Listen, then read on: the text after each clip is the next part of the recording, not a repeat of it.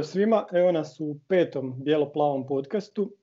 Ovaj put pričat ćemo o statistiki, statistici, sustavu natjecanja i o Antoniju Mance, o našem, našem igraču. E, samo prije, prije svega da, da kažem da smo ovaj tjedan gostovali na onom drugom podcastu, e, Tribini Istok, tako da smo tamo već e, prošli neke teme o kojima onda danas nećemo pričati, kao što je recimo ovi poticaj, uzimanje poticaja, ne uzimanje poticaja od našeg kluba, Škorića, slučaj Škorić, kako su ga novinari nazvali i tako dalje. Znači, to smo tamo, pa to možete u subotu gledati znači, na, na drugom podcastu. E, prva tema, sustav natjecanja. Kakav bi bio zanimljiv sustav natjecanja? Šta mi imamo u Hrvatskoj? Treba prvo reći da evo šta, šta se sad događa? Događa se da neće biti druge lige, da je ona prekinuta i da Šibenik će ući. Prva stvar ne znamo uopće ko dobija licencu. Znači u Hrvatskoj licenca se dobija krajem svibnja kad se završava, završavaju sva prvenstva. Zašto se ta licenca ne može barem jedne godine napraviti da bude barem u travnju? Ne znam, evo. Jer to, jer to nikom ne pada na pamet. E, sljedeća stvar, ne znamo ko će biti taj klub koji bi uopće ušao u one kvalifikacije iz druge lige. Znači Croatia Zmijavci je druga, ali oni neće. Pa bi onda ušao Orient ako dobije licencu. E sad su tu neke financije, tu je stadion gdje će igrati na Kantridi, na Krimeji, nemam pojma. E sad, ako taj Orient igra kvalifikacije, a ne igra skroz do tih kvalifikacija, ko je onda opet tu lud?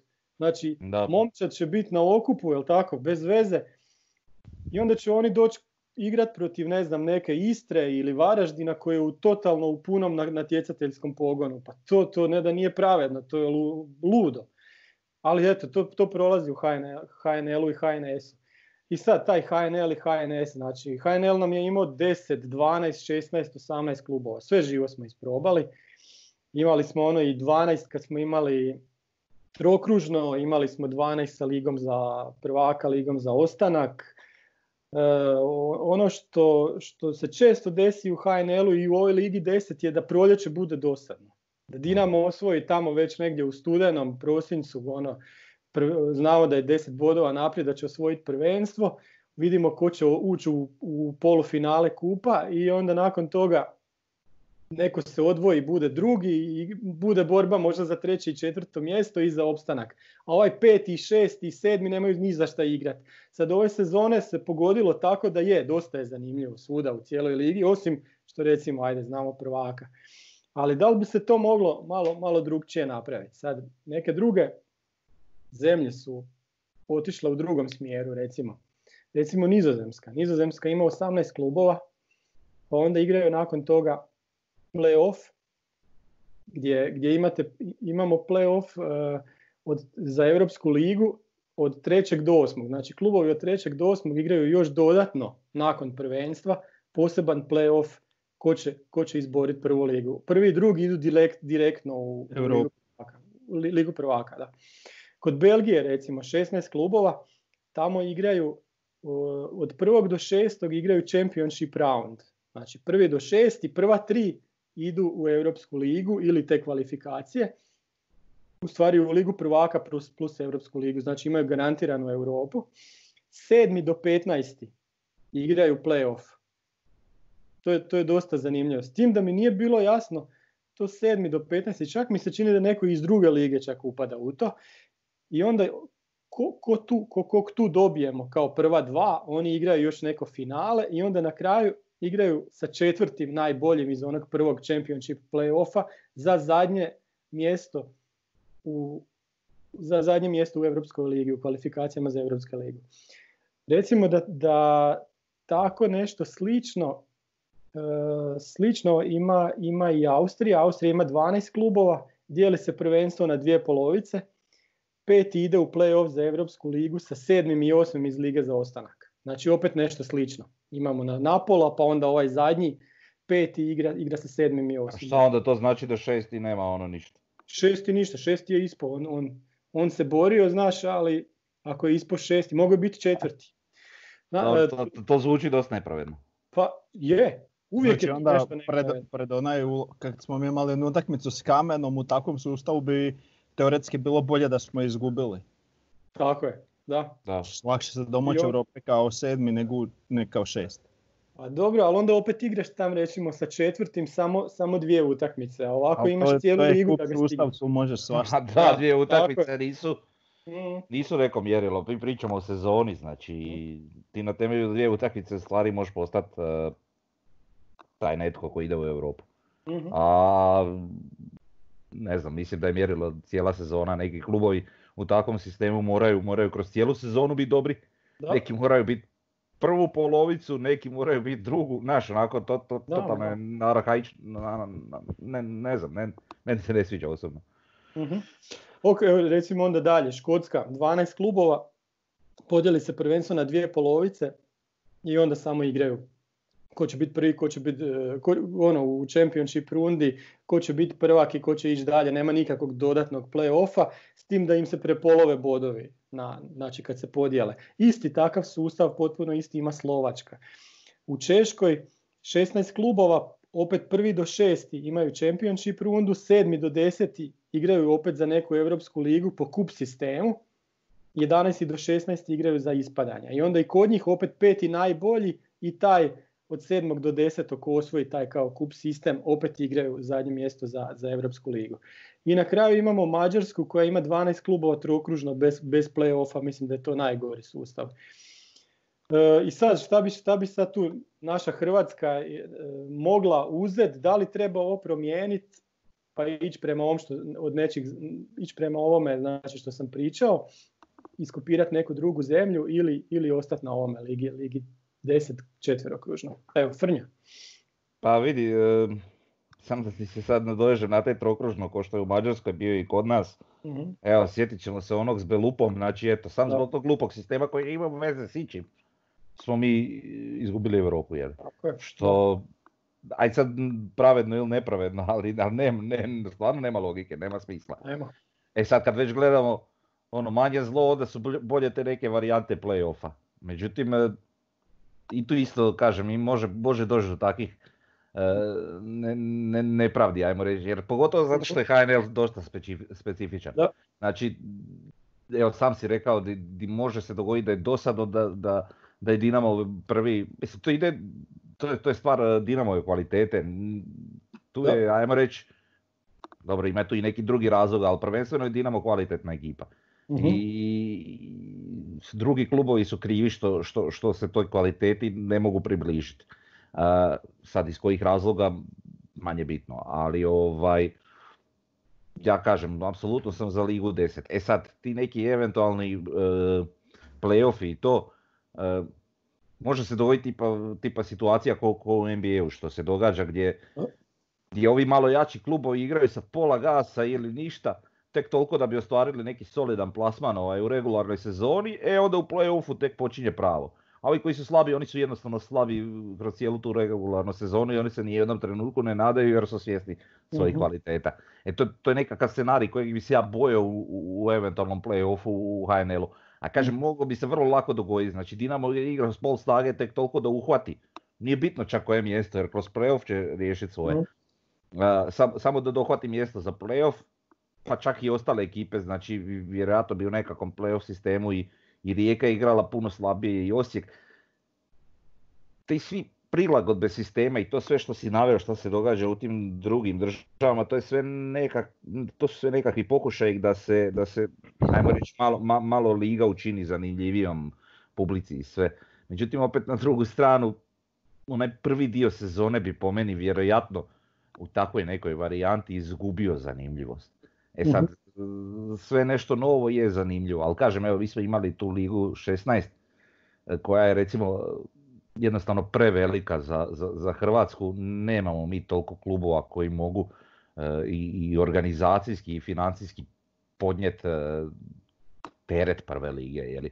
Znači tu eventualno sad ovih 10 klubova koji imamo, evo Varaždin recimo, koji ajde klub je zanimljiv, barem ima navijače, ima neku tradiciju i mislim da zaslužuje barem na tome mjesto u prvoj ligi, ali oni financijski jednostavno već imaju problema. Mhm. E, sad da ne govorimo, evo Inter ima nekakvih problema i tako. A opet postoje eventualno neki potencijalni klubovi poput ne znam Šibenika, Zadra koji imaju nekakvu navijačku bazu, nešto i, i gradovi su malo veći, jeli, za hrvatske okvire, pa ajde tu, tu bi oni mogli upasti e, u, tu neku konkurenciju i tako možda si još poneki grad. Ali, ali, ali, ali realno mi nemamo više od možda tih nekih 12 klubova u glave koji, koji bi mogli biti na razini prve lige. Tako da, da neko proširivanje na neke veće puno brojeve od, od 10 ili 12 je, je, je ovaj, onako malo suludo. A što se tiče Lige 12 samo, ona bi morala biti jednostavno u nekom konformatu gdje je playoff ili liga za, za, za, za prvaka, liga za, za ostanak. Jer naravno ako bi išla ovako četverokružno ko što se igra Liga 10, to bi bilo ne znam koliko. 44 utakmice, to je baš to, to, je nemoguće. Da, da, da. To, je nemoguće. A opet imali smo situaciju i sa Ligom za prvaka, Ligom za ostanak gdje se i to nije baš pokazalo. Da. Nekim. A ovo sve ostalo što si rekao s tim nekim finesama tih sličnih sustava natjecanja, ovaj, mi to zvuči nepravedno. Uvijek za nekoga. Da. Znači u prvom dijelu sezone recimo je taj šest, to si rekao u Austriji, jel tako? Znači mhm. taj šest je bio, taj šest je bio ovaj, konkurentan i izborio se da dođe u tu tamo ligu i onda imao borbu sa jačim klubovima. I na kraju ispao svi iz kombinacije zato što je igrao protiv jačih klubova i, i naravno imao je slabiji rezultat, a oni koji su bili u ligi za ostanak, ajmo reći, i oni su tu zborili neka najbolje, najbolje plasmane, ovaj, su de facto igrali protiv slabijih klubova. I na kraju oni imaju priliku ići u Europu, a ti nemaš. To je onako, dosta, dosta nepravedno. Jel? Davore, šta ti kažeš? Pa, što se tiče naše lige, Šuker ne kaže baš često neš pametno, ne znam da li uopće, ali ovo je sad zadnje što je rekao, to je valjda jedino pametno što je rekao. Znači Liga 10, apsolutno najbolje rješenje po meni trenutno. E sad ima tu jedan ali, znači taj play, znači Liga za prvaka, Liga za ostanak, zapravo kad bi bilo 12 klubova, uh, ne možeš tu pogoditi sustav. E sad, kad bi naši klubovi, bar dva, tri, četiri kluba redovno igrali recimo Europsku ligu ili konferencijsku ligu, znači da imaju cijelu jesen zauzetu sa europskim utakmicama. E onda bi to možda bila neka opcija o kojoj bi se dalo razmatrati, s tim da bi ja tu išao u smislu da zapravo prvi dio prvenstva su praktički kvalifikacije. uh I kad se znači, to odigra, kad se podijeli liga na šest vamo, šest vamo, znači svi bodovi opet na nulu. uh I onda znači klubovi koji su u Europi imaju priliku, što se kaže, tenkirat dok traje taj jesenji dio, jesenji dio a onda opet proljetni dio mogu igrati s full gasom, jer ono, realno rijetko koji će prezimiti u Europi. E sad, opet to s druge strane prema nekima nepravedno, prema nekima nije, tako da pretpostavljam da je najpravednije rješenje ovo što sad imamo.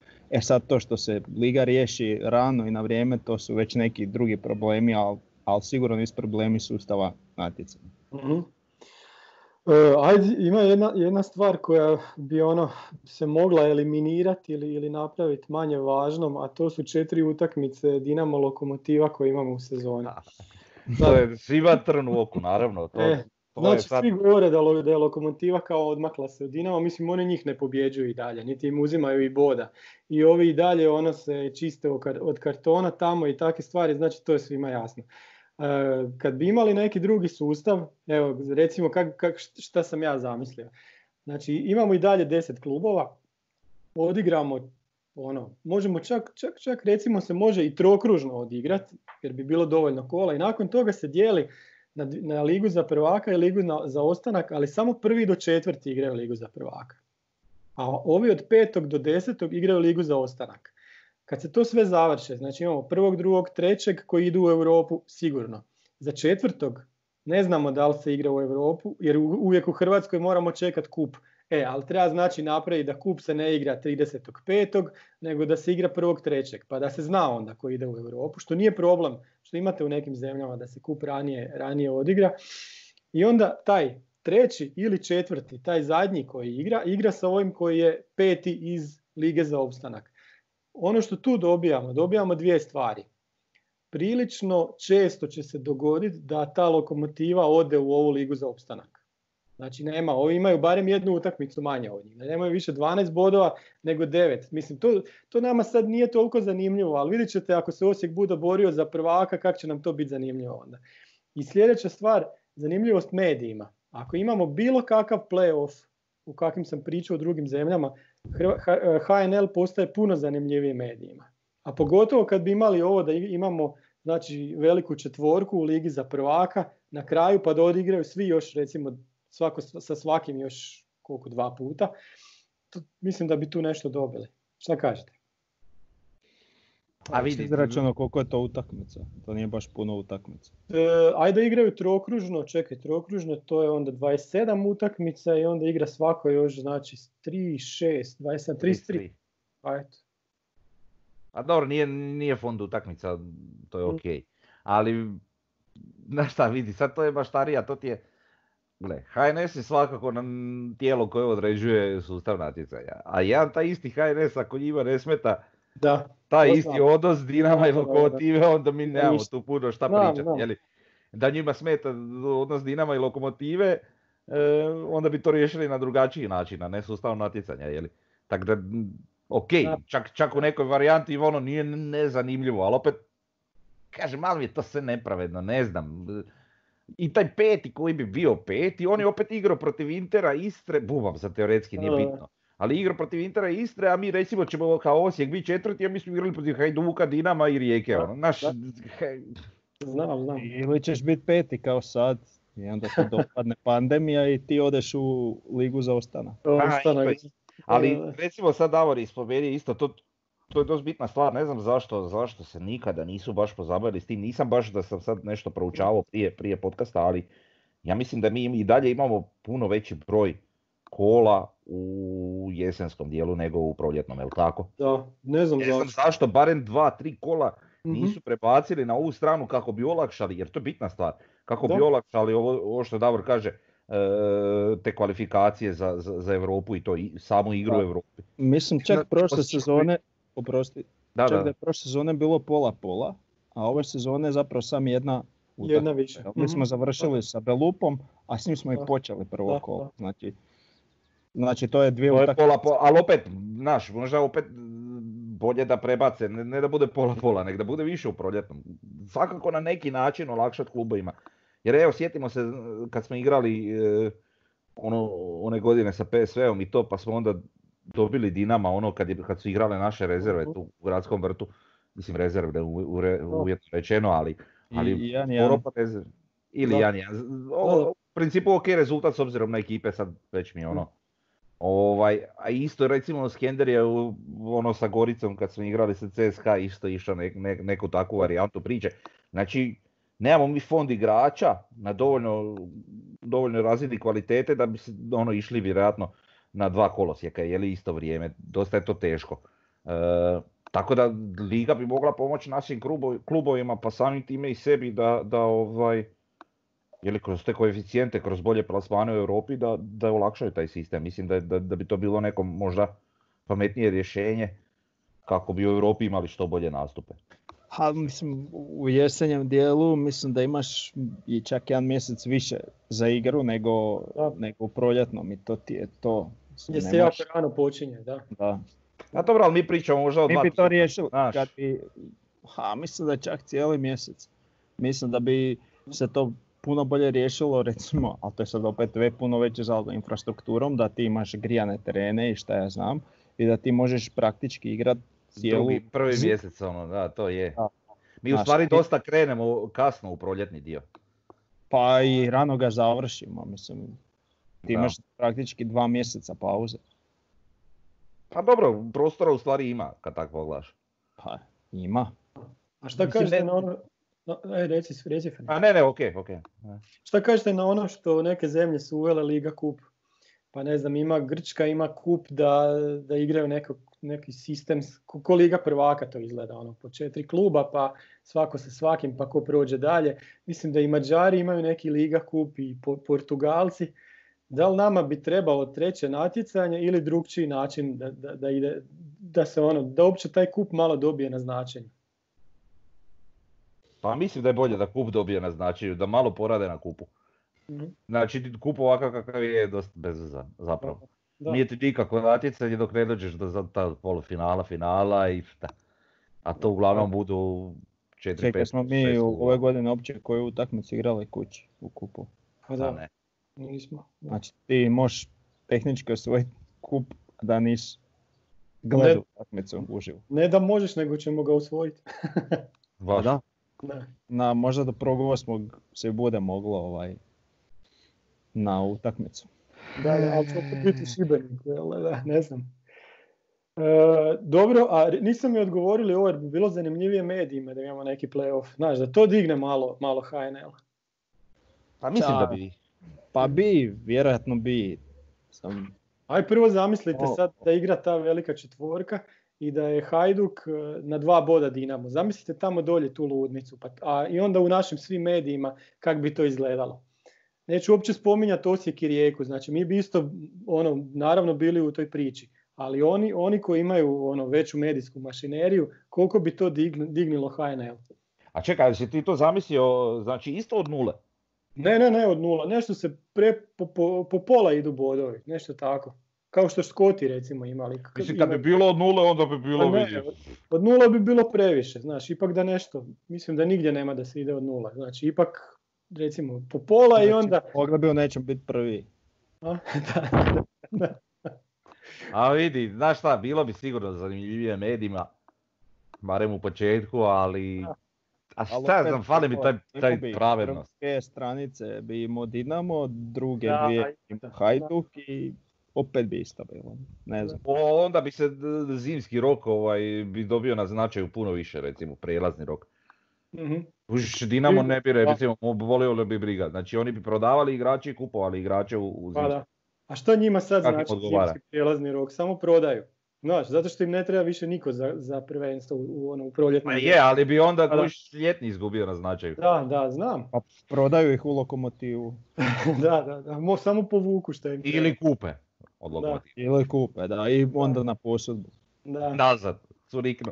Evo, dv- 20, min- 22 minute mi pričamo o sustavu natjecanja. Ja mislim da bi taj sustav natjecanja bio bolji da je u HNS-u neko, barem 22 minute ovak priča ko mi. Mislim da nije nikad. Pa ja isto mislim. Da. Eventualno ono kad je Štimac ovaj forsirao. Šta je on E, forsirao? Ligu 16. E, da, to je isto bilo kao Liga 16, kao da, da proširimo bazu. Ali kad nemaš, ono, Ja, znaš, ali znaš šta je još tu bitno? Recimo mi kad smo prešli na, na, na, na Ligu 10, tu se osjetio porast kvalitete. da. Kroz, kroz godinu je. dvije se osjetio. Je, je. Vidi, ti, ti- dovoljno, znači sad recimo u onom sistemu si imao, ne znam, tih 16 klubova i sad neki klub koji je bio 15, ne sjećam se točno, ali bubam, jeli. Znači klub koji je bio 15 je imao tri izuzetno kvalitetna igrača, ostatak ekipe je bio šrot. I od ta tri, nek su dva ošla van, jedan nek je prešao samo ovih ostali 10 što su ostali ligi, već ti liga dobija na kvaliteti recimo. Tako da, da onako neka koncentracija, bilo je takvih priča i od ovih koji su određivali kakva će liga biti. Znači koncentracija kvalitete, ali to se na posljedku i je dogodilo. Ne Mhm. baš onako Je, kako mi možda željeli, ali je. Je, slažem se. Ajmo mi zaključiti tu temu pa idemo dalje na, na glavnu temu e, danas, to je statistika. Imam, imam dosta statistika o, o svim, svim ovaj, klubovima HNL-a pa ćemo gledati gdje se, gdje se naš Osijek tu nalazi. Evo, prva je klubski igrači, znači igrači koji su u klubu bili barem tri sezone od 15. do 21. Znači Talis je onda Osijekovi igrač, recimo primjer. Po tome, Takih najviše- i football manager vodi. E, Da, da, da. Pa Nakon toga menadžeru, da. je homegrown igrač. homegrown, to je to. No. On, onda bi se reklo da Varaždin ima 27%, oni su prvi, Hajduk ima 23,7%, oni su drugi, a treći su Rijeka i Osijek sa 21,5%. Sad tu je već jako zanimljivo vidjeti Rijeka da ima homegrown igrača 21%, što kad su osvojili prvenstvo nisu imali ni jednog igrača ni na klupi svoje županije, koliko se ja sjećam. Da. Sad, sad, sad su oni ipak, vidi, vidi se da, da donosi, donosi nešto ta Rujevica i taj kamp koji su napravili. Svaka čast Rijeci. Evo. Ali po meni to malo više govori o nama. Da smo mi, koliko smo mi opali. Mi Mi bi trebali bar biti u razini, recimo s Varaždinom. A gledaj, ako je Rijeka riješila kamp, a mi još ni blizu, a tu smo negdje, znači koliko imamo potencijal. A ne, ali znaš kak je uvijek bila priča, ono koliko, koliko Rijeka u stvari, aj dobro što nisu radili, toliko s mladima, ali koliko što nisu ovaj, imali kao talentiran neki bazen, ono koliko je Osijek imao i tako dalje. Di se tu sve pogriješilo, mislim da bi morali biti ispred rijeke. Dobro, uh, iza, iza Osijeka je Dinamo sa 17%, znači Dinamo više kupuje opet nego što imaju homegrown igrača, iako oni imaju one tamo U2, U19, U21 što haraju po Europi, ali to su opet većinom igrači koji su oni doveli, nisu im toliko njihovi, njihovi kak bi rekao, akademičari. Lokomotiva ima 13%. Opet, mlada ekipa, svi govore za, za lokomotivu kad ih gledaju kako igraju mlada ekipa, sve, ali opet to nisu, nisu većinom njihovi igrači. Na dnu su, ne budu dovoljno dugo u lokomotivi ili Dinamu i oprnuto da bi da, da. postali da. Da, znao sam da će biti komentar. E, pa na, dnu, na dnu su sa, jedan, da, sa, sa, sa 2% Gorica, Istra sa 0,3%. Znači, dobro, za Goricu je jasno, a Istra Isto ne znam, ne znam. Iako kad pogledam one juniorske lige, Istra je mislim čak u jednoj ligi ispred Osijeka. Mislim baš je, da. Dobro, e, sljedeće, sljedeći grafikon je starost ekipa. Tu je Slaven prvi sa 27 godina, prosječno, to je valjda Krstanović diže, ne znam koliko on ima čovjek godina. Dinamo ima dva, skoro 26 godina, Rijeka je treća, Osijek je predzadnji, 24,5, jedino Hajduk ima 24,1, jedino Hajduk ima mlađu ekipu. Osijek ima jednako mladu ekipu u decimalu kao i ta lokomotiva. Znači, mi, mi nemamo baš nekih veterana u ekipi, jel tako? Nemamo ono baš ni igrača od 17 godina, ali imamo ovih dosta od recimo 20-21. A, a i ovi koji su stariji nisu jako stari. Jel tako? Hajduk je tu zapravo mm ispred nas, ali oni imaju veći fond igrača, ja mislim. mm u, unutar, ono, znaš, pa, pa imaju dosta ti mladi koji de facto ne igraju, da se sad to gleda starost ekipe, ali ajmo reći naj, najučestalijih, recimo, ne znam, 14-16 igrača, unutar prve ekipe mislim da bi Osijek možda bio ovo, ti, ovo su ti igrači koji su bili u 90 minuta, koji su igrali baš, znaš. A znači ne, ne odnosi se na klupu i ne, ne znam Ne, ne, ovo ti je baš aha, oni koji su bili aha. u terenu. Da, da, da. U, onda, da, onda, onda ok, onda pošteno, da. Imali su oni sad ovaj neki val mladih igrača pa su tu. Dobro, Osijek je tu drugi, to je, to je skroz ok. Stranci, stranci, to je jasno, to je Gorica prva više od 50%. I jasno je opet i da je Hajduk drugi 49%. Lokomotiva treća 48, Dinamo 47. Osijek je šesti sa 38,5%, a zadnji je Varaždin. Znači tu smo negdje na nekom balansu na, na sredini lige sa strancima. Šta bi vi rekli za, za nam treba više stranaca, to dobro jer to donosi ono neki, neku dodatnu vrijednost u ekipu ili ne volite da imamo stranaca? meni je bitno sam kak je igrač. uh Šta je, kak je, koje vjere, boje kože, apsolutno nebitno. Tako je, znači ista stvar. Uopće mi je nebitno da li je tu iz Osijeka, da li je iz ne znam, Slavonskog broda ili iz Nikaragve. Da, Apsolutno mi je nebitno, a ovaj, bitno da je dobar igrač, po mogućnosti što mlađi, da se može nešto i zaraditi, to je to. To se slažem s vama potpuno. Sljedeća stvar, stabilnost, znači prosječno, prosječni mjeseci u klubu za igrače u prvoj momčadi. Znači koliko se igrači zadržavaju u ekipi. Tu je Dinamo prvi sa 27,6 mjeseci, a drugi je Osijek sa 22,3. Treći je, treća je Rijeka odmah blizu i Hajduk je blizu. Znači četiri najjača kluba najduže drže svoje, svoje igrače u, u, u, samom, u samom klubu. Osijek je drugi, eto tu smo isto dobri. Pa da, nemam tu nekih dodatnih komentara osim same, same, same statistike što kaže. Pa to, govori o nekoj stabilnosti, čak i o financijskoj stabilnosti. Pa, sve to ima naravno efekta, da. Tako da, ok. Jel? Mhm. Sljedeća stvar su nam zamjene, znači postotak minuta koje su igrale zamjene. Tu najviše ima Varaždin, 7,6, pa Gorica, pa Slaven, znači ovi koji su malo niže. Rijeka je četvrta, Osijek je šesti i odmah iza Osijeka skoro isto imaju i Dinamo i Hajduk. To sad samo govori znači koliko, koliko se zamjene koriste unutar utakmice recimo.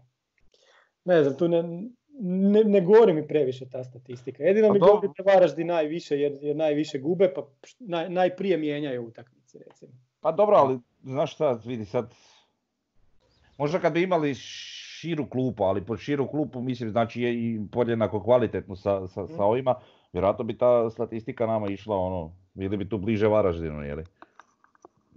Mislim, to možda govori ono, o, ajmo reći, kratkoj klupi, jeli. Dobro.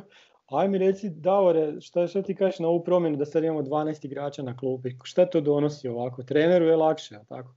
Pa je, recimo, kak ja pratim Italiju, oni su to uveli ima već godina i to je super stvar. Mhm. Znači ti ono, praktički možeš imati dva rezervna golmana i, i, i novih 11, znači ono, za svaku poziciju ti imaš igrača, a ne, ja sjećam Engleska je do prije par godina imala samo pet Ej. zamjena, golman i četiri igrača, šta ti možeš sa četiri igrača, mislim ono, kombinirat određene zamjene, ne, mhm. staviš dva obrambena i, i, i šta onda. Tako da definitivno taj broj već je sigurno bolji, mislim da to sad cijeli svijet ide u tom smjeru. Zapravo kak je na svjetskom prvenstvu, ono praktički od znači imaš 22-23 e, igrača i to je to. Aj sad, kad sad sam se sjetio jedne druge teme, e, tri kartona. Znači kad su ovi Englezi o kojima smo pričali ne znam, u prošlom podcastu bili ovdje, oni su se meni čudili kakav treći karton. Znači kod njih je tek peti karton pauza za mm. igrača. Zašto, zašto treći karton? Kome je to? Jer to bolje jačim timovima, mislim Dinamo to najmanje znači kad ima najširu klupu, jel tako? Da. E, da li bi to isto trebalo promijeniti? Pa više o tom nisam razmišljao, ali definitivno bi ja stavio pet kartona, pa onda ajmo drugi krug, treći, znači mhm. osmi. Osam žutih, opet suspenzija, pa ne znam. Da, da. To bi ja, kod nas je u ligi non stop neka panika oko tog trećeg žutog, jel tako? Pa je. Uvijek, uvijek ono ko, znaš. Ha dobro, čuj, taj žuti karton jednostavno ne, ne, ne, više nije tolika opomena koliko je to nekad bilo. Mislim, je zbog tog trećeg žutog, ali ne bi trebao biti. Žuti kartoni se dobijaju onako dosta često, tako da ne znam. Ali pa evo, sjeti se Lope, malo malo. Da. Još sad, sad nam ni ne fali toliko, ali malo malo je, ne može igrati. A to da. On, on svaku utakmicu dobije žuti. Da, znači svaku, svaku četvrtu ne igra. recimo, ne bi bili ekipa koja ima recimo dva standardna stopera, ko recimo Osijek, ne bi bilo lakše da, da oni mogu malo slobodnije igrati, znaš, da im ne visi uvijek taj treći žuti. Pa, uvijek o tome razmišljam. Možda bi, možda bi to isto donijelo malo da, da liga bude ono izjednačenija, barem mislim prema ovom prvom koji se uvijek ovdje previše gore. Da, ne pa stoji sve. Mm. Sviđa mi se, ali isto tako davor nisam baš nešto previše o tom razmišljao, ali, mm. ali ima smisla. Ima smisla. Znam, znam gdje još nisu o tome razmišljali, u HNS-u. Da? Pa da, pa to ti opet se vraća na onu foru, kad... da, da, a njima to ne odgovara, pa neće pa, ni mijenjati. To, to, to. Ajmo dalje. Par uvest da ono, ako tri utakmice ne dobiješ žuti, onda se briše ti ona. e, da, to je prekomplicirano za voditi. bi bili pioniri mi prvi. Ono, da. Da. E, sljedeća, sljedeća grafika nam je visina tu je opet prvi Slaven, opet ih valjda Krstanović diže gore. Ne da, da, da. 84,4. E, druga je Rijeka, treća Lokomotiva. E, Hajduk je peti, Dinamo je predzadnji, a zadnji je Osijek. Dobro, to nam je svima jasno, imamo onu trojicu. Pa imamo Lasla, Pilja, Pilja. Kako ovi imaju Krstanovića, tak mi imamo Pilja i to ti je dovoljno da ti prosjeka ono pa dobro, ne, znači a to ili Laslo, znaš, je niži... Je, je, pa da, pa ima. Pa dobro, to sam samo kao neku šalu, ali ovaj... E, pa dobro, imaš primjer, ne znam, evo, Modrića koji je tu svoju visinu pretvorio u prednost, jeli? Da. Tak, I inih drugih igrača, ali evo, on, pada prvi na pamet. Tako da ne bi to nužno trebalo biti. Jedino što, možda se to kod Osijeka i primijeti. E, Korneri, jel? Dosta smo slabi u napadu što se tiče skoka, znači kornera, ubačaja, tih stvari, a dosta smo i slabi, pogotovo kad protivnik izvodi korner, sve neka panika. A kad mi izvodimo korner, svi gledaju ravno društvo, znaš već da neće biti ništa. Da, da. Tako da i ta visina, iako ne možeš reći imamo mi, ne znam, Škorića, Majstorovića, dečki nisu Imamo, da, da, da. Ali i Marić je visok. Da, da. Ali... I Mance je visok, da. Da, dobro, Mance nije puno igrao, ali... Da.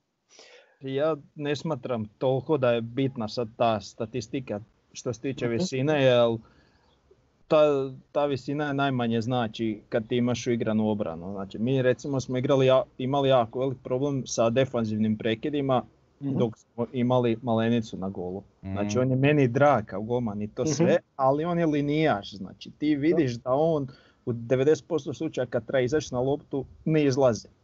Da. Znači, I onda to znam iz iskustva, znači s vremenom, znači to zna onda i obrana i onda se u obrani no, uče nesigurnost, panika i onda je svaka panika. E sad od kako je ušiš na golu to ipak puno bolje izgleda, to mislim da ćemo se složiti, Da. ali i dalje opet treba raditi. E sad napadački prekidi to, to ja ne, mislim, znam da smo pričali, ne sjećamo se kad smo dali zadnji gol iz Da. prekida, pa mislim da smo baš na zadnjoj utakmici neki učečkali. Ali eto, to je, i to je to. A znaš kak je prije bila priča, ja se sjećam ne tako davno dok nisu evo recimo došli Lopa i Boška i to sve kak nismo zabili Slobodnjaka, niko Da. nije pamtio zadnji. I onda su došli, oni se zabijamo iz Slobodnjaka, ali više iz kornera ne zabijamo. Da. A to nam je bilo redovno forte da zabijemo iz kornera recimo. Je. Je. Evo Zna, treba vidjeti gdje su nam prednosti i to koristi. Znači to je ono što, što je ona stavka trenera gdje on treba vidjeti šta možemo koristiti. Ok, slobodnjake, znamo ko puca, recimo, sa meni jedna stvar kod tih nekad slobodnjaka, nejasno što nekad nisam siguran da e, se zna ko će pucati slobodnjak. I to Pa recimo, izgleda, Če on da. ovaj uzme loptu, onda ovaj mu, ne znam, otima i znaš, ovaj bi pucao, ja bi pucao. da, ja se sjećam jedne To mi je utakmice, ružno za vidjet. da. još je Zekić bio trener, ne znam ko je uzeo Slobodnjak, bio nam je bitan, više se ne sjećam točno ni koja je utakmica. On se dero iz petih žila, jadan Zekić, bočka i bočka i bočka. Da, E, i nisu ga na kraju poslušali. Ne znam je Mislim da je Barešić. On, Ne, ja ne, je da se on vata lop, makni se od lopta. Slobodnjaka, makni se. A ja, evo sad u Rangersima je dva, tri u Pa dobro, to, tam su balvani većinom, pa onda nije teško iskočiti. Da, da. Ajmo mi dalje, sad smo otvorili malo prema utakmici, sad imamo sljedeći set statistike, vi- više, više okrenut na utakmicu. Evo udarci na gol. Prvi Dinamo 6,8, drugi Osijek 6,0, Hajduk i Rijeka odmah iza Osijeka i onda se poredalo dalje recimo ko što je i tablica. Jedino ta lokomotiva je recimo malo odskočila, ali ono što nije da, što ne pokazuje tablicu, Osijek je tu drugi, znači po udarcima na gol. Pa, evo recimo taj dio statistike me malo čudi. Mhm, Jer nemam taj dojam kad gledam utakmice. Da imamo toliko udaraca. mhm. I to, to su udarci u okvir, jel tako? Da. Ili u, u- udarci u okvir, Da, da. da, da. Znači to mi onako, malo me iznenađuje. S obzirom na sve šta smo gledali, ono, pod Skenderom recimo gdje smo se bunili da ne igramo dovoljno napadački, da, da ne stvaramo dovoljno prilika i tako. Na kraju te ovo demantira u jednu ruku, jel? Mm. Da. E, a možda to govori puno više o ligi, da općenito puno njih baš ne puca puno. Da, da, Da, dobro, čini ligu možda i dosadnijom i sve. da. I, aha, dobro, na drugu stranu ti, pazi, s obzirom da smo na toj ljestvici drugi, a u stvarnosti nismo, čak Mhm. ja ne znam, negdje smo po broju postignuti golova smo tu negdje isto peti, šesti. Znači Mhm. nismo, kak je liga, tak, kak ljestvica, tak smo i mi zabili golove recimo. Da. Ovaj, e, znači dosta slab postotak onda ovaj, zabijenih. Mhm. Tako da nisu nam realizatorske sposobnosti baš na mjestu. Sigurno, sigurno. Evo još jedna statistika gdje smo drugi. Dodavanja u protivničkoj trećini. Dinamo apsolutno prvi 140,5, Osijek drugi sa 113, odmah iza nas blizu su Rijeka i Hajduk. Znači opet Osijek drugi. Znači ta dodavanja u protivničkoj trećini znači da smo ono imali inicijativu. Da. Znači da smo igrali napa, mislim napadački. Znači to prije možda znači koliko, koliko, koliko nas protivnici sad više respektiraju u odnosu na prije igraju možda ono zatvorenije, ne bi rekao baš bunker, ali igraju puno zatvorenije no što su igrali prije protiv nas. Mhm. Tu se isto može, može vidjeti, recimo Lokomotiva je tek peta, znači sam Osijek ima 113, Lokomotiva ima 99,8, znači oni rijetko kad imaju tu dominaciju, nji- njima se igra bazira više na nekoj kontri. Pa jednim dijelom da, ali, ali, ali mislim da, i, da, da i manji respekt e, protivnici, baš ovo što sam rekao za Osijek. Mislim da ipak malo manji respekt imaju protivnici prema, prema njima, pogotovo kad je, kad je u pitanju recimo kad ne znam, ne- neki slabiji klub dođe u Osijek, on se više zatvori nego kad dođe na, u Kranjčevićevu protiv Lokomotive. Mislim, onako to mi je, to mi je lo- logično, logično pomalo. Tako da, eto, možda i tu neki razlog takvoj statistici. E, može sljedeća, isto slična stvar, posjed, postotak posjeda, Dinamo ima 59,2, drugi je opet Osijek 55,2 i onda iza Osijeka Hajduk i Rijeka. E, Hajduk pola, e, pola, pola posto iza Osijeka, Rijeka čak 3% iza Osijeka. Znači Osijek opet drugi po posjedu, Davore. Pa ja gledam te statistike i gledam nas na drugom mjestu na tablici, ali ne vidim nas tamo. Da, da. Znači u nečem griješimo. Pa ne, u svemu smo drugi. Znači, o, očito je statistički glavno da kvalitetu imamo, što i mi mislim često govorimo da mi osjećamo da je to ekipa za puno više, ali negdje štekamo. Da. Evo sljedeća, to, točno, postotak točnih dodavanja. Znači od prvog do petog mjesta su Dinamo, pa Lokomotiva, pa Rijeka, pa Osijek, a svi su u 2%, od 83 do 81,4. Znači Osijek je tu četvrti, točna dodavanja opet, znači opet govori nešto o nekoj kvaliteti ekipe, znači prilično su ekipe tu negdje. A dobro, evo tu malo štekamo, tu nismo drugi. Ali, tu nismo, dobro. To, ali nije velika razlika, da. Mm. Pa, čuj. To bi mogli popraviti, to je segment koji bi mogli popraviti sigurno. Čak i ovako, aj, statistika kao statistika, ali ono, iz onoga što vidimo na utakmicama, jeli? Mi mm kao, kao navijači mislim da, da tu se zna dosta često dogoditi netočno dodavanje. Ima baš... A dobro, to je isto ono, ono rizik e, koji uzimaš prilikom dodavanja. Znači, i, i, to je element toga svega. Netko nekako manji rizik ovaj preuzima. A opet znači, isto na drugu, tako je, ne, a neko ti na drugu stranu može, može, može reći ovaj, e, kako se su igrači dodavaču otkrivaju, to mhm. isto može biti problem. Jer to, to je baš onako statistika koja koja može imati više spektara iz kojih ćeš gledati zašto je tome tako. E, evo sljedeći, sljedeću imamo protivnički, znači pretrpljeni protivnički udarci na gol. Koliko su nama protivnici pucali na gol. Dinamo je prvi sa 2,7, opet je drugi Osijek 3,8, Rijeka i Hajduk imaju 4,0 i onda su ove ekipe 4,8 pa, pa niže, znači sve ostale. Opet velika četvorka gore i Osijek opet drugi. Znači to je obrana. Ajde, reću vam sad i sljedeću stvar. Za obranu pretrpljena dodavanja u svojoj trećini. Dinamo prvi 70,9, Osijek drugi 79,7, čak za pet bolji od Hajduka koji ima 84, a Rijeka 86. Aj sad, kakav je vaš komentar? Ovo je baš igra obrane. Opet smo drugi. Mm. Možda igramo pressing. Da, pa dobro, to, to, to je usko vezano uz to što smo, ajmo reći, više napadački orijentirani, pa je manje i šanse da, da protivnici ostare. Samo dosta je velika razlika između nas i Dinama isto. Da, dobro. Dosta velika. A dobro, Dinamo svuda odskače, tako da... Da, da, da. da. Ha. Nažalost, tako. A dobro, realno nemamo mi puno panike. Ok, primimo mi nekad um, iz tih nekih akcija protivnika volove, ali ali više stoji iz nekakve ono, panike, korneri, ubačaj i nešto. Mm, rijetko kad nas protivnici probiju pasom. Pa da. Nisam to primijetio baš. Pogotovo znaš u gradskom vrtu. U gradskom da, vrtu baš može reći baš ove sezone mi smo prilično dominantni. Iako to čak rezultati čak totalno ne pokrepljuju, iako imamo dobar skor, ali ovaj, mislim da smo čak bolji od Hajduka i Rijeke kad se gleda igra, igra kod kuće ali u gostima je, u gostima je problem. Iako mi u gostima čak nekad imamo dominaciju, a opet izvučemo neki bod ili, ne, ili ništa na kraju. A ne, u stvari imamo. Čak, čak, čak je došlo do toga da, da ne rade ono što bi ja rekao, aj, da ne foliram, stvarno bunker nekad bude. Mm. Ovaj, e, u gradskom vrtu, ali to se sad zna događati vani protiv neke ekipa. Eno, recimo, ne znam, Mar, Varaždin, šta, mislim, oni jadini ne mogu drugačije. Da. Tako da, eto. Nažalost, ali to je tako. Nesrazmjer je stvarno neki nesrazmjer nekad i onda tako se odlučuju igrati. A puno više kod nas općenito u ligi gledaju kako će, traže taj rezultat više nego što, što traže igru. Svi mhm. klubovi. Znači da. bitniji je rezultat, bitan je svaki bod, sve je bitno i onda je tu baš borba. Dok gledaš recimo neku Bundesligu dobro sad nije bitno, ali tamo otvore nogomet igro zadnji protiv prvog otvoreni nogomet. Tako da, to isto onako. Možda i to bi privuklo, pričali smo na prijašnjim podcastima pa se referiram, ovaj, to bi isto privuklo možda više navijača na stadione i tako.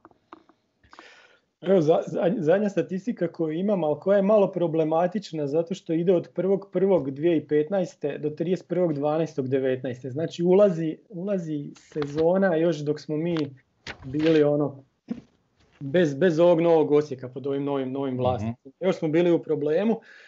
Znači ovo su utakmice dobivene nakon vodstva. Dinamo ima 93%, Hajduk 79,6%, Rijeka isto tu negdje, jako blizu, Gorica je čak na 78%, a Osijek je tek na 67,9%. Znači od 81 meča mi smo, mi smo pobjedili 55, a da smo vodili u tom. U tom. To je onih, mislim, mislim mhm. tu, tu je najčešće onih Zekićevih 1-1 bilo, jel? To, mm. to je bilo more takvih utakmica. Da. Ah, dobro. Znači da 1-0 ne znači puno nama. A dobro, da. znaš šta, i kak je ono svoje vremeno bilo Čiro kad je govorio 2-0 najgori rezultat. Da, da. Znaš, pa čovjek je. Ili Oto Barić kad je znaš zašto je to pre, tako. Pre rano zabiješ gol. Svi se smiju tom 2-0, ali niko ne, to je tako, da. zašto je to tako. 2-0 je dovoljno veliko, velik vodstvo da se opustiš, a, a dovoljno malo da kad primiš gol da ti je panika. Da, pa to je to. Ha. Zato tako, znaš, ali i mi nikad, rijetko kad smo bili ekipa koja, koja e, kad je dominantna, kad povede, da melje.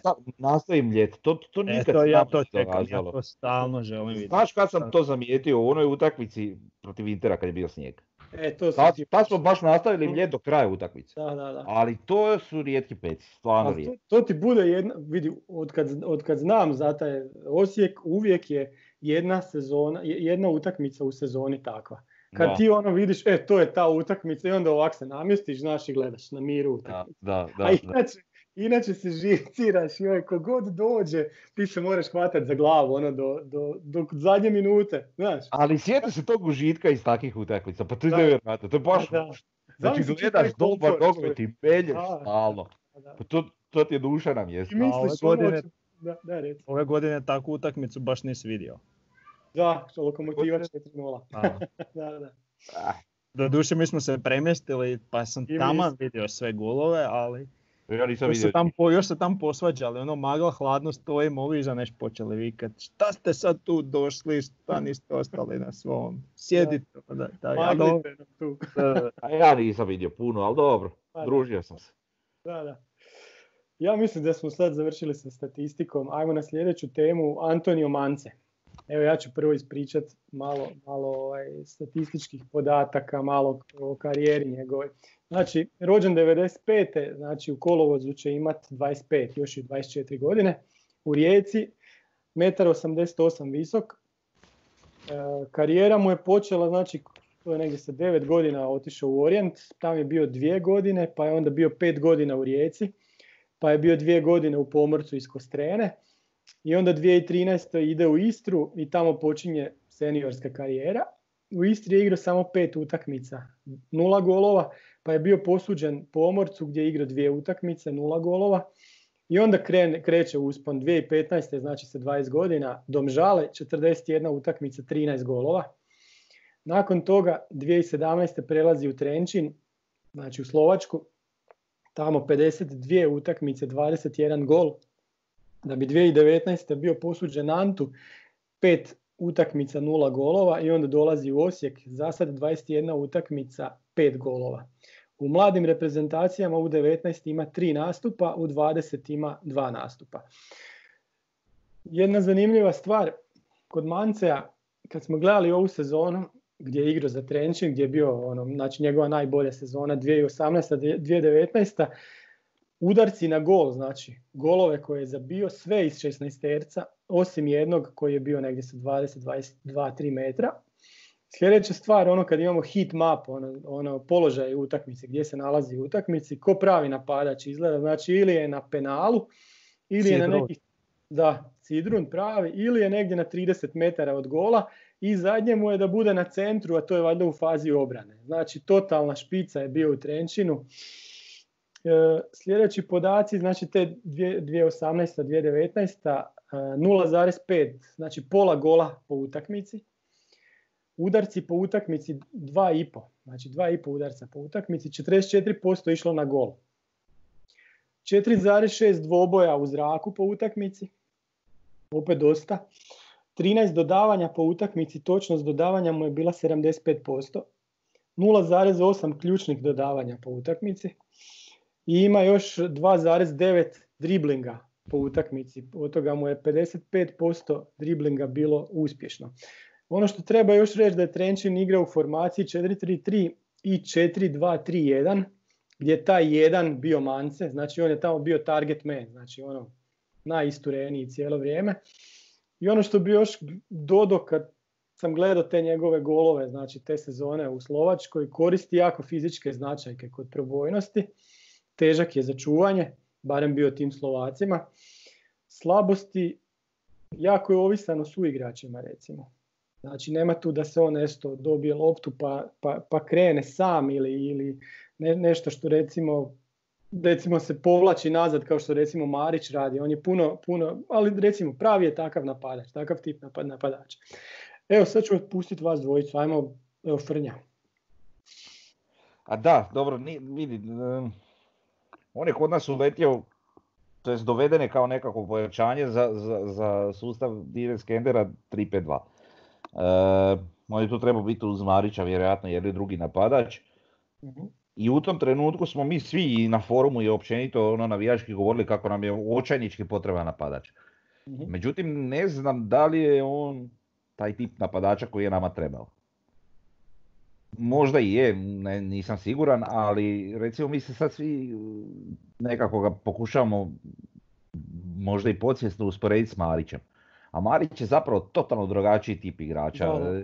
Mi smo kontali da kad je, kad je doveden Marić da je on taj tip igrača poput Mancea, dok u stvari nije. Marić je tehnički i kudi kamo. Jako često se izvlači što, što, što prema znači kornerima, prema kutovima li igrališta ili, ili prema linijama ili prema, prema centru terena, ovisno naravno o situaciji na, na terenu. A Mance igrač koji je stvarno ono što ste vi već i rekli, taj target man sidrun. Um, ok, ima visinu, ima stas, ima, ima šut, ima preciznost po ovim statističkim nekim pokazateljima što ima u Trenčinu. Um, ali opet ono što si isto tako rekao kao mana, da jako puno ovisi su igračima. E sad tu dolazimo do te neke uloge e, tog e, targetmana u, u današnjem modernom nogometu. To po meni odumire ta, takva funkcija napadača. Sad je, sad je sve bitnije da budeš e, napadač poput Marića ili da budeš napada, br, neki brzonogi napadač koji će stvarno biti ono, jedan od najbržih igrača na terenu pa da tu koristiš svoje prilike ili da budeš napadač poput recimo e, Mandžukića koji je dosta pomagao u obrani. Jeli. uh E, znači imaš onaj recimo, e, dosta mi to povezujemo s tim menadžerom, sad kak se to, e, deep, deep lying ili kak se već zove, forward, znači da, mhm. poput Marića, da dolazi, preuzima loptu, prosljeđuje uh su igraču koji je u naletu i tako dalje. E sad, to je nešto što očekujem da bi, da bi Mance morao u tome napredovati, u tom, u tom segmentu igre gdje će on kao taj nekakav sidrun leđima primati loptu, prosljeđivati je dalje, ali mi kod njega jednostavno za sada, eto tu dolazimo do, do nekog problema koji mi kao, kao navijači trenutno, barem ja, jeli, trenutno u Manceu vidimo je taj, taj gdje on ovaj, nema tu suradnju sa, sa suigračima. Znači nije u tom pogledu gdje, gdje će on ovaj primiti loptu, odložiti, recimo kažem, ko što radi Barić ili ko što radi Petković u, u Dinamu i tako. E, to je onaj segment koji, koji mu nedostaje. E sad, tu se jedan dio problema može nalaziti u onoj, što kažem, toj sidrunskoj igri, e, gdje on ovisan o suigračima, mislim da si još nikim u veznom redu ili, ili čak možda i s Marićem nije kliknuo na nekoj razini mhm. da, da imaju igru na 2 na 2. On bi u igri na 2 na 2 ja mislim bio dosta dobar. Znači samo mu treba taj netko ko će s njim kliknuti i ko će, ko će ostvariti te pasove, znači dubinske između linija i te, i te stvari. Uh, to je nešto na čemu on, on sam osobno, a i, a i ljudi u klubu moraju poraditi. Mislim, neupitno je da čovjek kvalitetan igrač Samo naravno ne možeš imati sve, da ima sve ne bi bio u Osijeku, jer, ali, ali e, na tim nekim sitnicama treba poraditi, on je još relativno i mlad i, i mislim da bi te neke sitnice mogao usvojiti ovaj, kako bi, kako bi ovaj, bili, bio ono što mi, mi svi želimo da bude. Jer kažem ovako po svemu se on meni sviđa i pogotovo ta sezona ovaj, u Trenčinu i to sve što smo mi gledali ono kad je on dolazio, svi su bili u principu dosta zadovoljni. Je on dosta plaće za uvjete, ali, ali, ali, ali on tako nekako barem i vrijedi. Tako da ovaj, mislim da, da i klub imao najbolju namjeru jer stvarno, kažem, dečko po svemu izgleda onako dosta dobar napadač. Samo kažem, današnji taj moderni nogomet odlazi malo u drugom smjeru i, i mora probati probat, e, e, poraditi to su čak i sitnice na tim sitnicama da, da, da, da popravi svoju igru.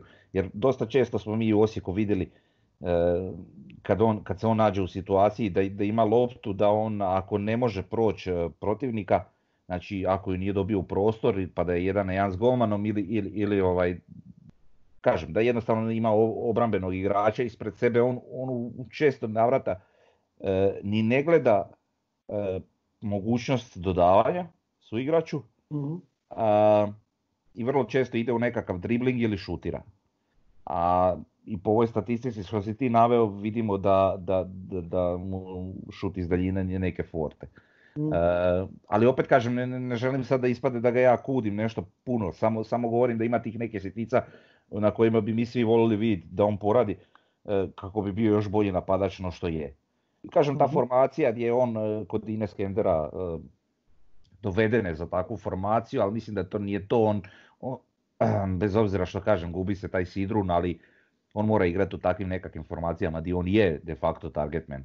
E sad kako to implementirati u Osijek, ne znam, s obzirom da imamo Marića koji je drugačiji tip napadača, ali opet ni Marića ne vidim kao nekoga ko bi igrao, ne znam, u 4-2-3-1 nekakvo krilo ili ne znam, lažna devet, mislim ne znam, to je sad, to je sad možda malo van, van mog dometa kako, mm. kako ga implementirati u, u igru.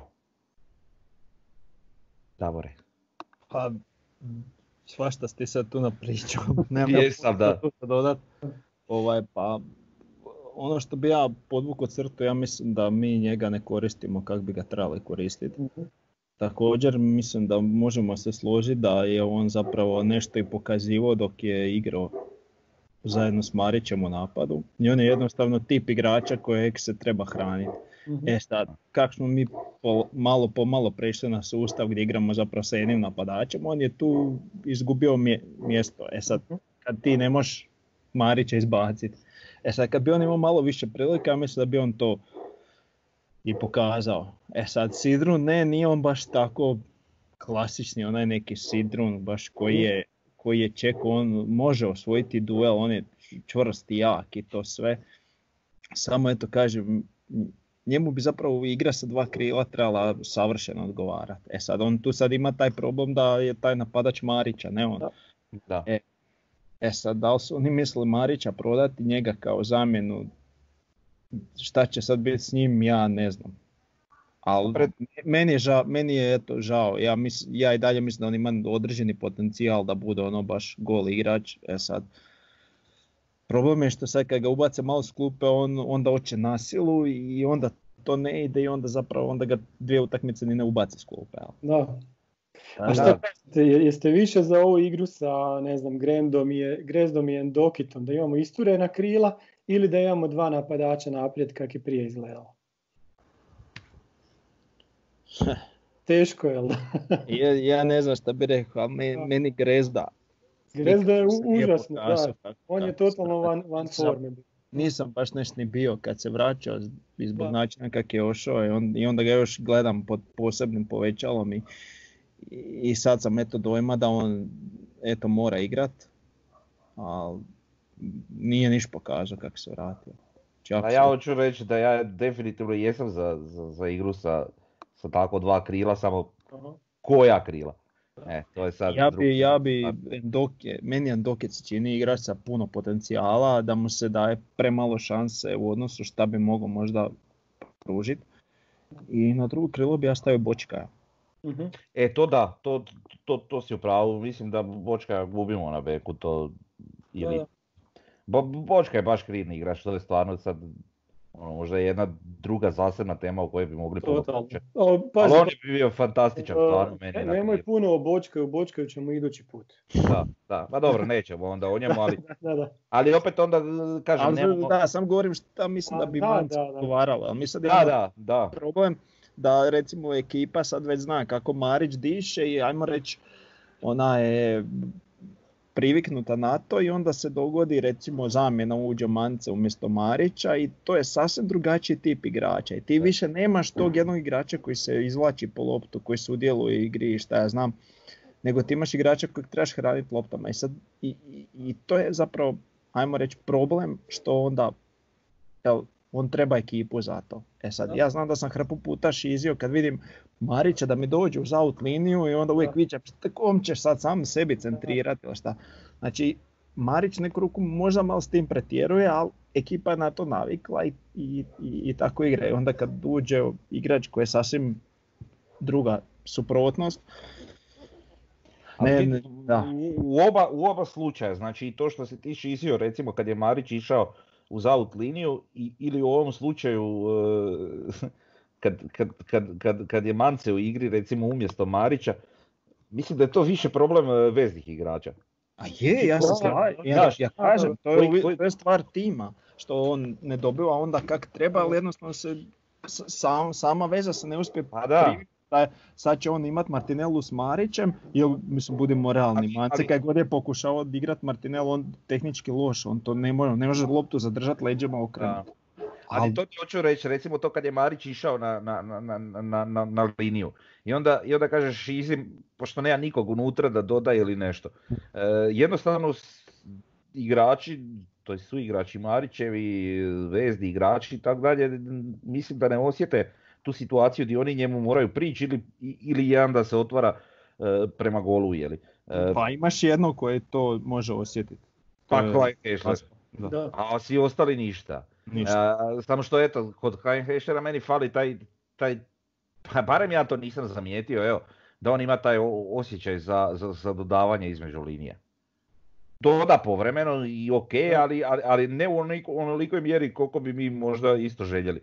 Mislim, sjeti se, evo, Hajradinović, dečko, ništa posebno, ali, ali, ali on ima taj osjećaj. Da, da, da. On je stvarno znao pogoditi između linija, čak i Muždražija je znao puno više po meni od, od Heinhešlera, gađati između linija.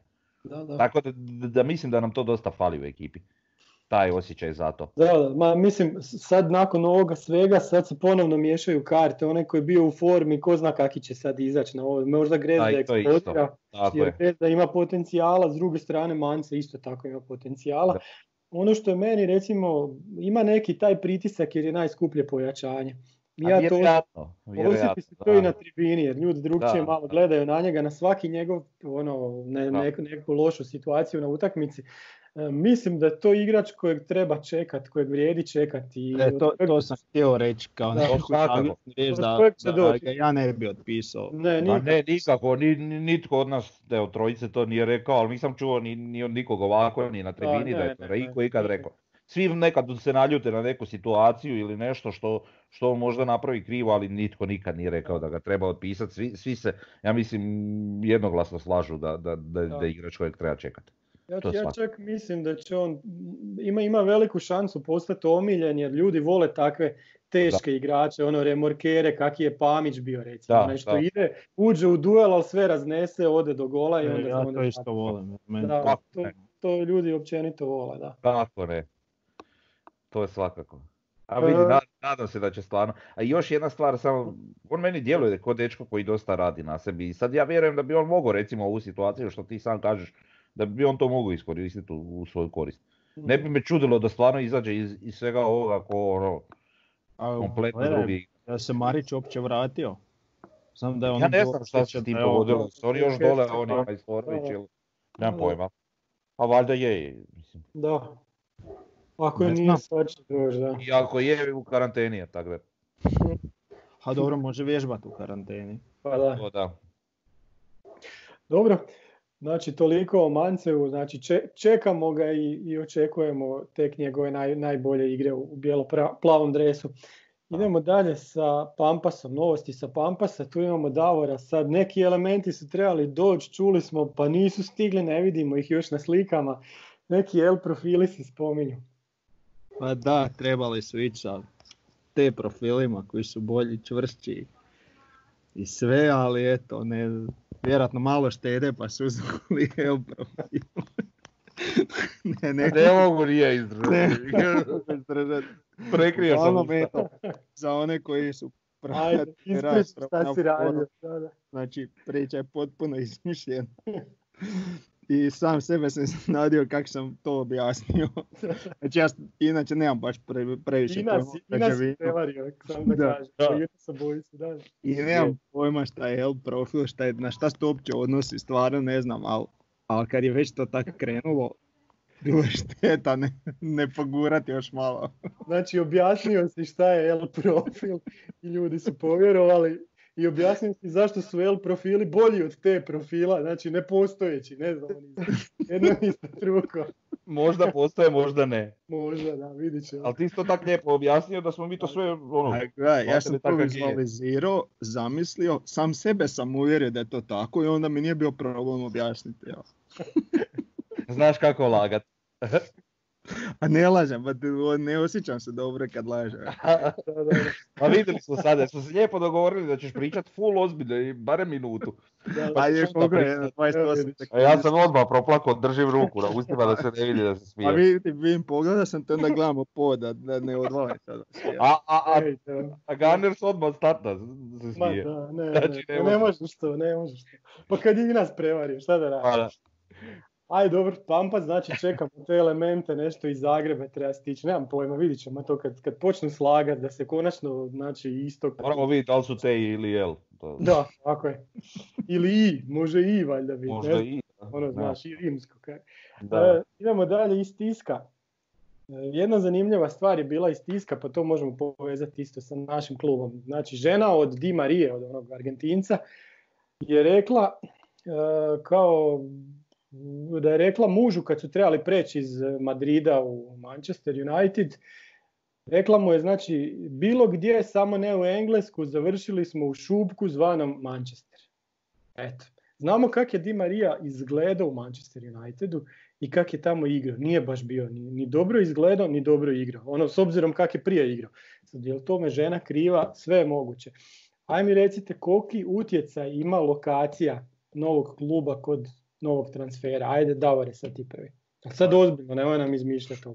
Neću izmišljati. Pa mislim da to ovisi ovaj, dosta o tipu samog igrača kakav je i kakav mu je ostalom ta njegova Supruga, Jel? kura, da. Da, da li je to tako neka Instagramuša i šta ja znam koja pati od ne znam nekih svjetla, reflektora, divote, noćnog života i šta ja znam ili je neka koja bi zapravo htjela od tog pobjeći. Znači to ima puno faktora koji utječe. E Sad kako ćeš ti igrača ubostiti ili nećeš, to mislim ne možeš baš znati. Ok, ovo je jedan igrač koji je ono najviša razina pa mislim, promjena iz, iz Madrida odnosno Manchester, ok, sad toliko pa hoćeš imat, ne znam, da.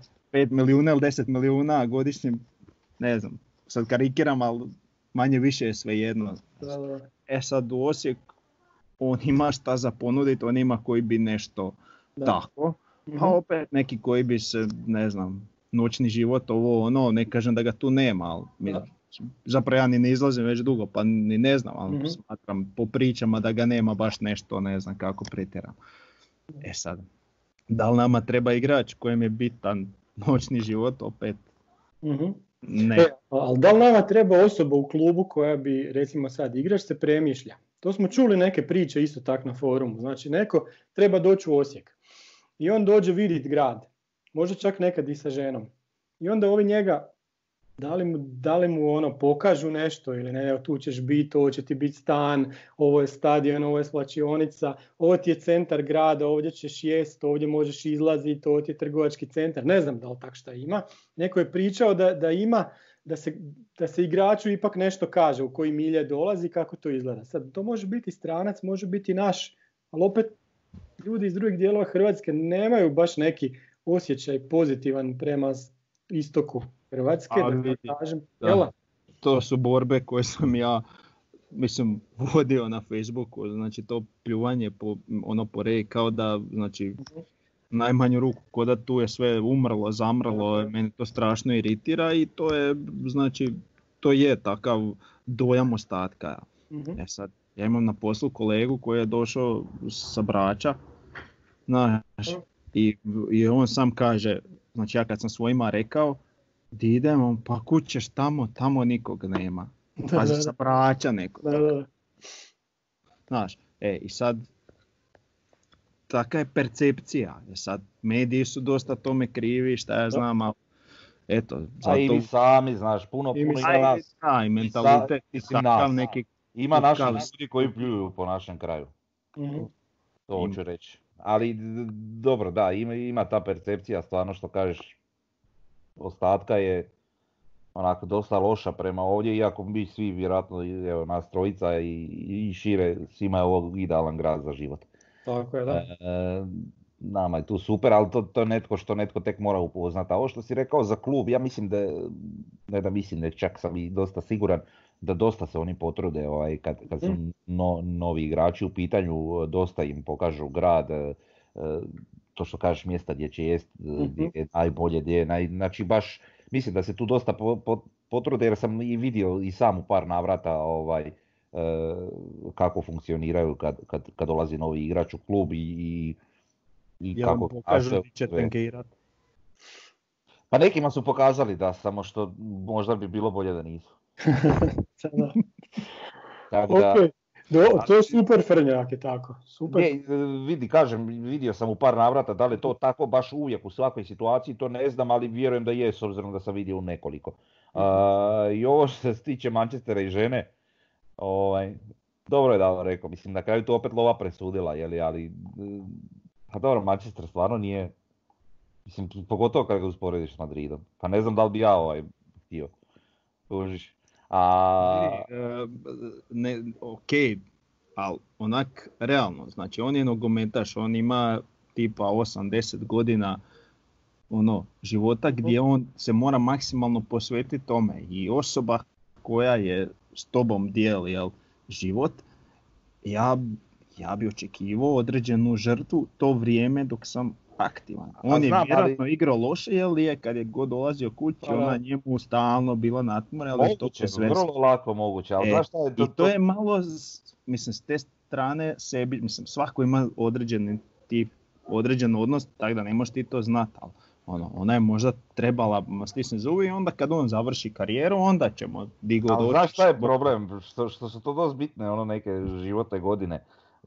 Dosta tih igrača takvih u tim godinama dobija i djecu i znaš i sad to pitanje i školovanja djece, odgoja djece. A Ja ne bi svoje E, oni volio odgojiti, Sedam nema šanse. profesora mogu dovesti. A da je, dobro da, to je malo neki drugi segment, mi to ne možemo ni zamisliti zapravo. Ali, ali recimo sjećam se isto takvih primjera, možda je glup primjer jer je igrač nebitan, ali niš poseban u zalasku karijere bio Freddy Bobić kad je došao u Rijeku. On je u Rijeku došao isključivo zbog Bora, zbog ničeg drugog. Došao on zbog neke love, dali su oni njemu novce, ali on je to mogao dobiti bilo gdje u ono vrijeme. Mhm.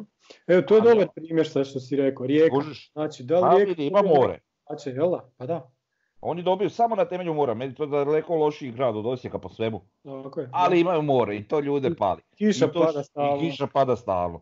Ovaj, tak da ono, a čuj, imamo mi primjer, evo naš, možda nije nužno vezan uz grad, ali, ali, ali evo Lopa, m, koliko znamo, ima problem zbog žene. Sad koliko sto istine nisu, mi to ne znamo znam. zapravo, ali, ali čuli smo te priče svi.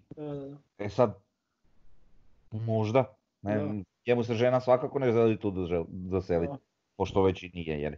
Da. Tako da ga vjerojatno i to da je primjera i utječe na, na, na njegovu igru. Da, ne možemo to znati, da. Ok, aj to, to je bilo znači iz tiska. Ja imamo još jednu stvar iz tiska. Pohvala službenoj stranici kluba koja izbacuje tekstove o bivšim igračima. Znači imali smo u zadnjih desetak, i- desetak dana Dumančić, Franjo Rupnik, Ilićin, Đuričić, Grnja, Kasač. Od to, toga nismo imali prije, uvijek je lijepo pročitati bilo šta novo. Samo nam dajte što više slike, kad bi bilo i videa, bilo bi divno, ne znam. Kad, Mhm. E, to, je, to je to. Ja imam još za reći preporuku dokumentarci o Manchester City na YouTube, ono 93-20, ono kad su oni zabili onaj gol u onoj pobjedi, on je bio protiv Queen's Park Rangersa, mislim. Da, da. E, kad su dobili, znači prvi put kad su osvojili ovu titulu. I kad je prvi put i jedini Balotelli asistirao. E da, slučajno. to slučajno, slučajno.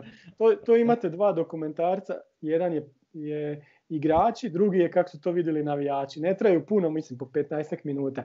I opet drugi dokumentarac, Manchester City, Fight till the end, to vam je sad ona sezona sa Guardiolom, kad su opet bili prvaci. Tu, tu su lijepo pokazali kako je to u slačionici izgledalo.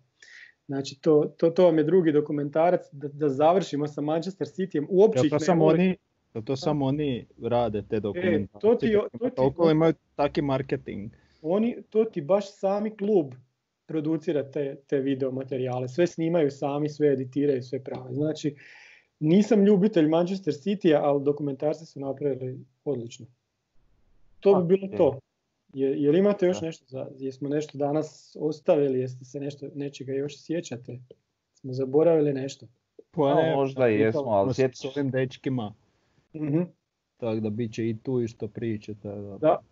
Znači... A da, sve ovo što smo možda izostavili pa će ljudi zanimati zašto poglači dan poslije. Tako je. Znači na onom Tribina istog podcastu. Ono što je zanimljivo da šesti podcast idući ćemo raditi s njima, oni će nam doći tu, neće nam biti gosti nego će biti domaćini koji mi, znači komentirat ćemo svi zajedno, mogu najaviti temu, znači već smo rekli Bočkaj, još jedna tema koja je dosta zanimljiva, VAR, dobre ili loše stvari, eto. To bi bilo sve onda za ovaj put. Imamo sat, preko sat i 15 minuta. Ništa, pozdrav svima. Ponaviti. Pozdrav.